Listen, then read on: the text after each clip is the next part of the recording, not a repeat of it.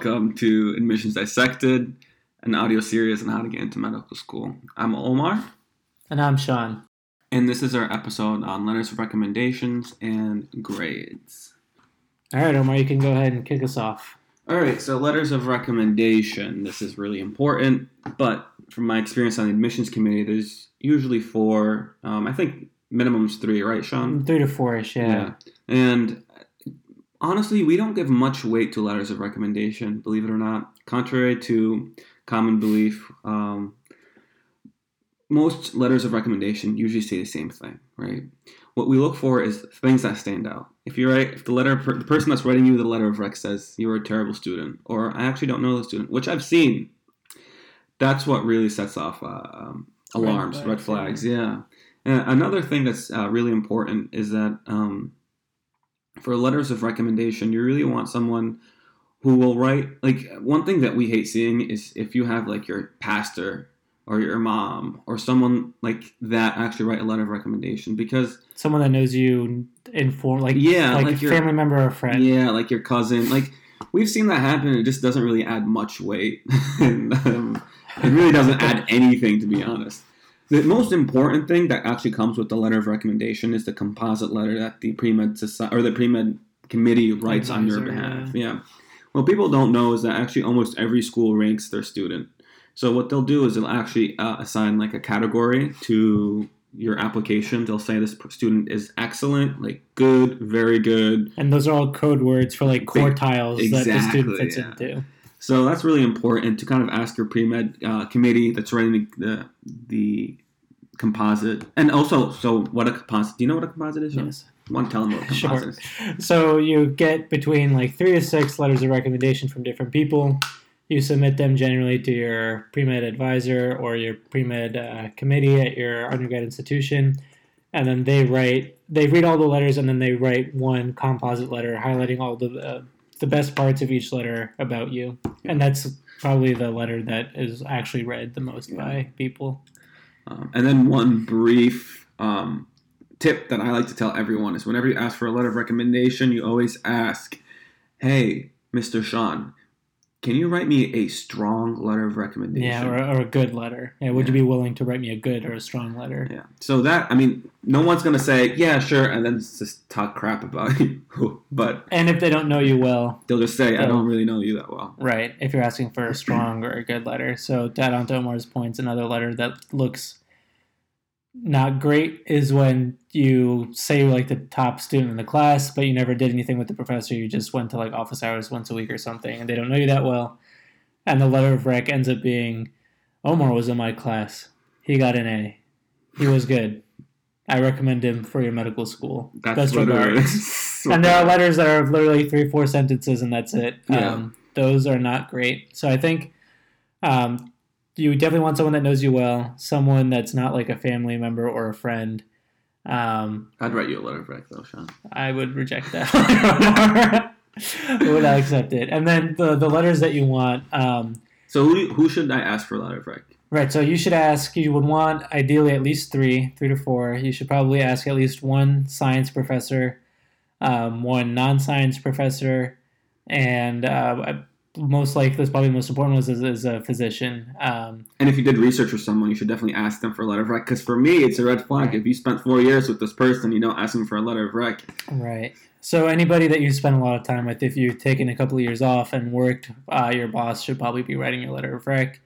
Um, or someone else that you've worked with should be writing your letter of rec. Um, so I ended up doing uh, six letters of rec. One was from a physician I shadowed, and that was actually my weakest letter. I was surprised by that. It was very short. Um, you read it? No, but I, I saw, I saw the pre med advisor read it, and it took him all of like five seconds to be like, "Okay, that's acceptable," and just kind of turned back, and he took more time with the rest. So that that was like surprising to me. Um, and you're not, you don't want to read your your Well, how long did you shadow this doctor for? like a week. So Yeah. so like to the point we were just talking about, I didn't. She didn't know me all that well. is just a week of shadowing and working with her, so there's not much they can say. Um, and you do like kind of want to sign away. There's an option to sign away your right to read the letter. Well, you have to. um, which yeah, you want to do because it's a, if you read the letter, that it kind of like I don't know, it indicates some kind of like improper things happen if you actually read the letter that was submitted. Um, so I ended up asking the doctor I shadowed. I ended up asking one of my sociology professors um, who knew me pretty well. Biochem. Uh, my biochem professor who knew me pretty well. We had uh, I took a co- I took a year's worth of class with her. Um, my research advisor, um, my boss at my summer internship, and there was one more person, uh, another person uh, who I had a year of class with, another science professor. Yeah. So I had six in total, and I think uh, two or three of them were really strong, and the rest were just okay. Yeah, honestly, like if you just like the more the more letters of rec you get, it's not gonna help you. if anything, it's just a composite letter we look at, and then we just read. We on, I honestly spend maybe like a solid ten minutes on the letter of rec, looking for like red flags. Usually the composite letter, so it's important, but the, some people think like, oh, I need to get letters like nine letters of recommendation. That really doesn't do yeah, much. probably somewhere between three to six is a good number. Yeah. Um, and so Omar was kind of giving the perspective on the admissions committee about how they evaluate and how they look at the composite letter and um, kind of look at the code words that they know. And I would ask, way. like, ask your uh, pre med advisor, like, where do I stand? Like, how do can how can I be on the top recommendation for the composite letter? Right. Because Um, I think that's like it doesn't provide a, uh, an un, it provides a very objective perspective. I think of you as an applicant compared to the other applicants coming from your school. Right. And the school is the one doing it, so they also want to rank everyone highly. So if you're lower ranked, you should know that. Yeah. um, on their own list of people they write their composite letters for. Um, and as someone that um, just interviewed people, I wasn't on the admissions committee. I did get the full AMCAS with everyone's uh, letters of rec. And I think the things that would stand out to me would be the letters that were really strong would be like this student was like one of the best people I've ever worked with. They were so great. They'll be such a great physician for reasons A, B, C, X, Y, and Z. I really enjoyed working with them. You know, I, if there's anything I can help with, let me know. I really want to see them succeed. They were so incredible. I would, you know, I hope they become a great physician. And you know, if there's any questions you have, feel free to reach out. I strongly recommend them to your medical school. Those ones stood out a lot, and there were a few of them. Um, and the ones that spoke about like work ethic, all those things, and then the other ones that stood out were the ones we talked about already that were like two or three sentences. And if like all three of your letters are two or three sentences, I think that becomes a red flag Mhm. Um, just because you didn't work with anyone that could speak to your. Oh, you also don't have the insight. You'll- You're an idiot for asking people who's going to write you like two or three letter sentences. Like you need to know who's going to write you a strong letter of recommendation, and that's why I think it's important to ask. Hey, can you write me a good or strong letter of recommendation? Not just a letter of recommendation, but can you write me a strong letter of recommendation? Yeah, so I think those are the ones that stood out to me before interviewing someone because it gives you a strong impression of who that person might be before like I ever saw them or knew what they were like. Don't get your mom to write you one or your uncle. and and try to avoid I try to avoid so like someone in our class used a letter from like a political a politician Oh yeah, and I think that's just kind of a weird thing. Yeah. It was like a family friend and it was the family friend was a politician no bueno, no bueno. and like that's just kind of like a weird thing because they didn't work with the person. It was just like, oh, I've known this student forever. They're so great, and I am hold this office. You should accept them to medical school. You, they didn't really speak about the work. I think it was just like someone higher Well, up. if you get one from the president, though, that'd be cool. okay, the president's not going to write anyone a letter. That's a person. Yeah. This president, it might not be. It, it might be a red flag if this president's writing you a letter, Brett. uh, anything, anything you want to end on, Omar? No. Okay, we can so- also talk about grades. Yeah, so just ending on letters of rec, I think the most important thing um, is just that we would want to highlight is three to six, three to six ish letters is great. Um, science professor, non-science professor, a doctor, um, and anyone you've worked with extensively um, that shows up on your No family member no family member, or family friend. and no bad letters. And that you can ask strong letter. Can you write me a strong letter? On that note, before we go off and jump off into grades, we'll take a quick break and we'll be right back. All right.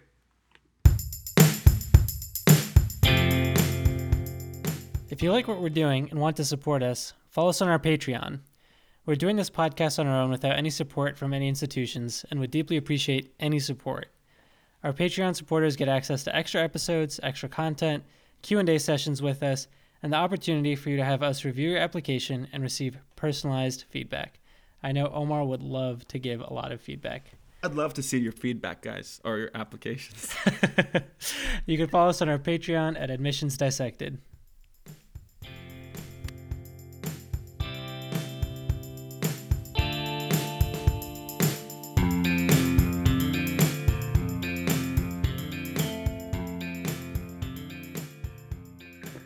Yippity doo, we're back from the break.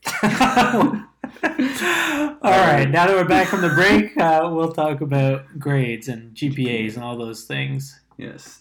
So GPA. So Sean and I were talking about this earlier, and average matriculating GPA for our, our, school at least was like a three point seven. Yeah, it ranges between 3.7 to 3.8 for a lot of schools um, or higher. Um, and it can be a little lower depending on Yeah. the school.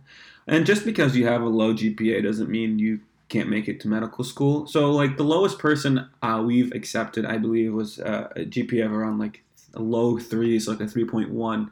However, that student did take a gap year and did a post bac and got a 4.0 during that post bac, and that 4.0 actually was like it covered up the two point or 3.1 because we didn't take the 3.1 into consideration. Does that make sense? Yeah, and I think uh, another point that that highlights is that um, a lot of admissions committees at medical schools, more than just the number, they would like to see that the trend is going up. Yes. Because I think, uh, like, I don't know, like a 3.6 that's been going down, that started as a 4 and keeps dropping every semester, looks worse than like a 3.55 that started as like a 2 and jumped all the way to a 3.55. I think the trend That's really important. is yeah. more important. the trend is key and also if like you have like say like your gpa is like aaa like maybe a b and then you have like a c minus on your like transcript we'll ask you about it like hey like why did you get a c in that class and the worst response is like the teacher was bad or you know like Right. throwing the blame Own on someone like, yeah own up to it you're gonna be an adult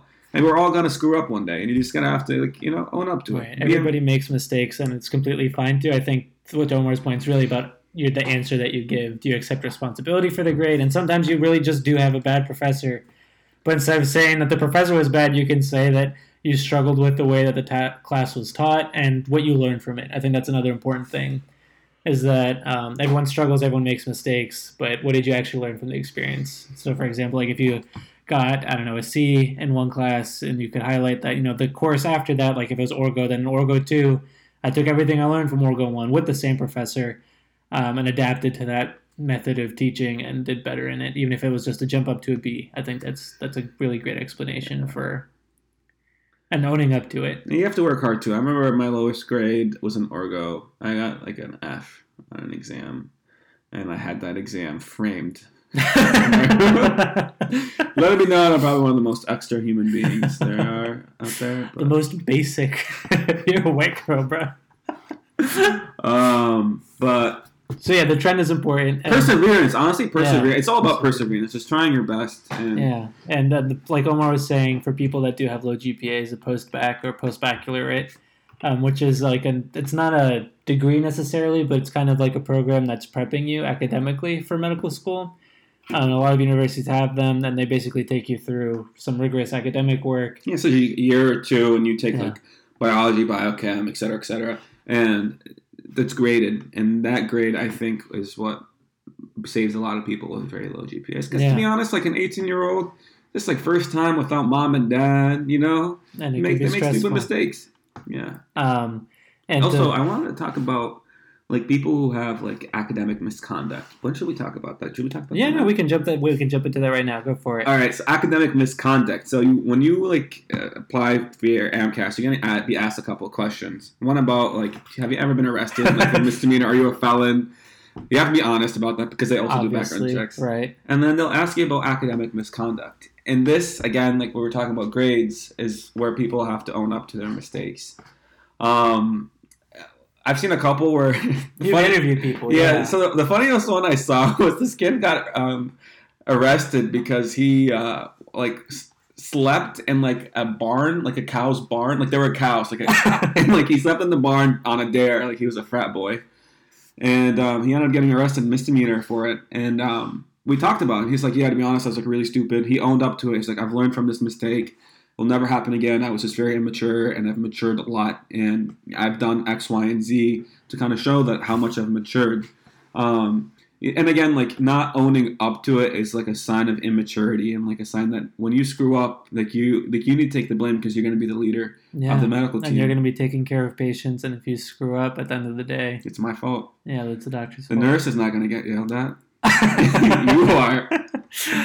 Um, and then uh, I think the only other thing that we didn't mention was for uh, other options besides a postbac to kind of show that you've grown academically. Oh, It could include like doing a master's degree, another degree. Yeah. Um, so and also grade inflation is really important. So like yeah, that's true. on the admissions committee, we knew certain schools gave like all their students like A's. Like one school, for example, I won't say their name. It's a small school. Never mind, I won't say it. Um, they like everyone gets a B or higher. Spill I, that tea. I won't say it. Everyone gets a B or higher. It's an Ivy League school.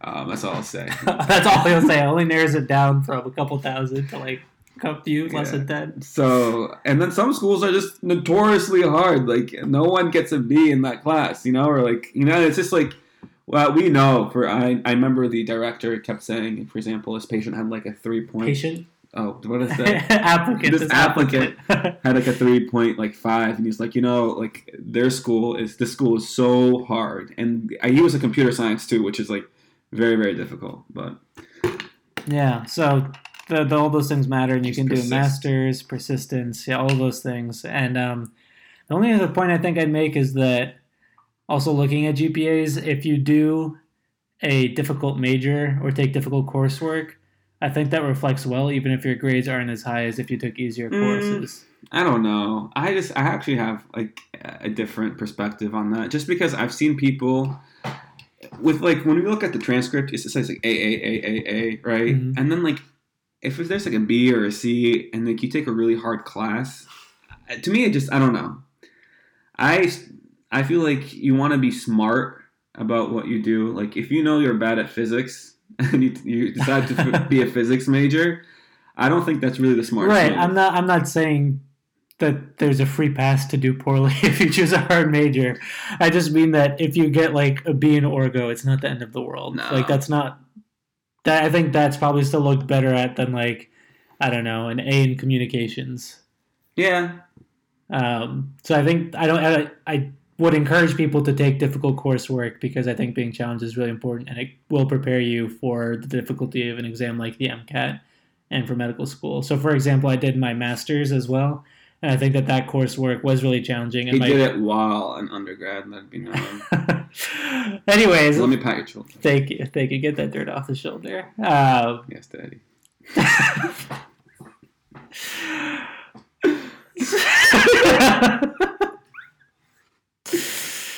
so my coursework, um, I think my grades, yeah, they definitely fell taking uh, graduate level coursework. Um, but I think that that wasn't looked at negatively because I was accepted to medical school. So I got an interview, and it was, a, it was a good point where they asked me, "Well, what did you learn from doing the masters?" And I was like, "Well, there are things that are more difficult than I was used to," and I think it was a good uh, eye opener before starting medical school to know that coursework can be really challenging, and that you can grow from taking a difficult course. Um, and also learning that you're not going to be the best at everything. Um, one of the things with medical school is that literally every single person in your class is going to be super smart and super hardworking. So like, type A. right. So like, it's it's super hard to be at the top of your class because everyone else is smart. It's like learning that it's okay to not be the best in the world at something. It's completely okay. I mean, yeah. The person that graduates at the bottom of the class, what do you call them? A doctor. You call them a doctor. It's, it's something hard. Like I'm still trying to get over it, to be honest. Because like I try my best to be the best at whatever I do, and when I that doesn't work out for me, I take it personally, and I just like it's something you have to work on. And See, Omar took all those easy classes. You didn't know. chemistry. I took PChem. I say my GPA. I won't say my GPA.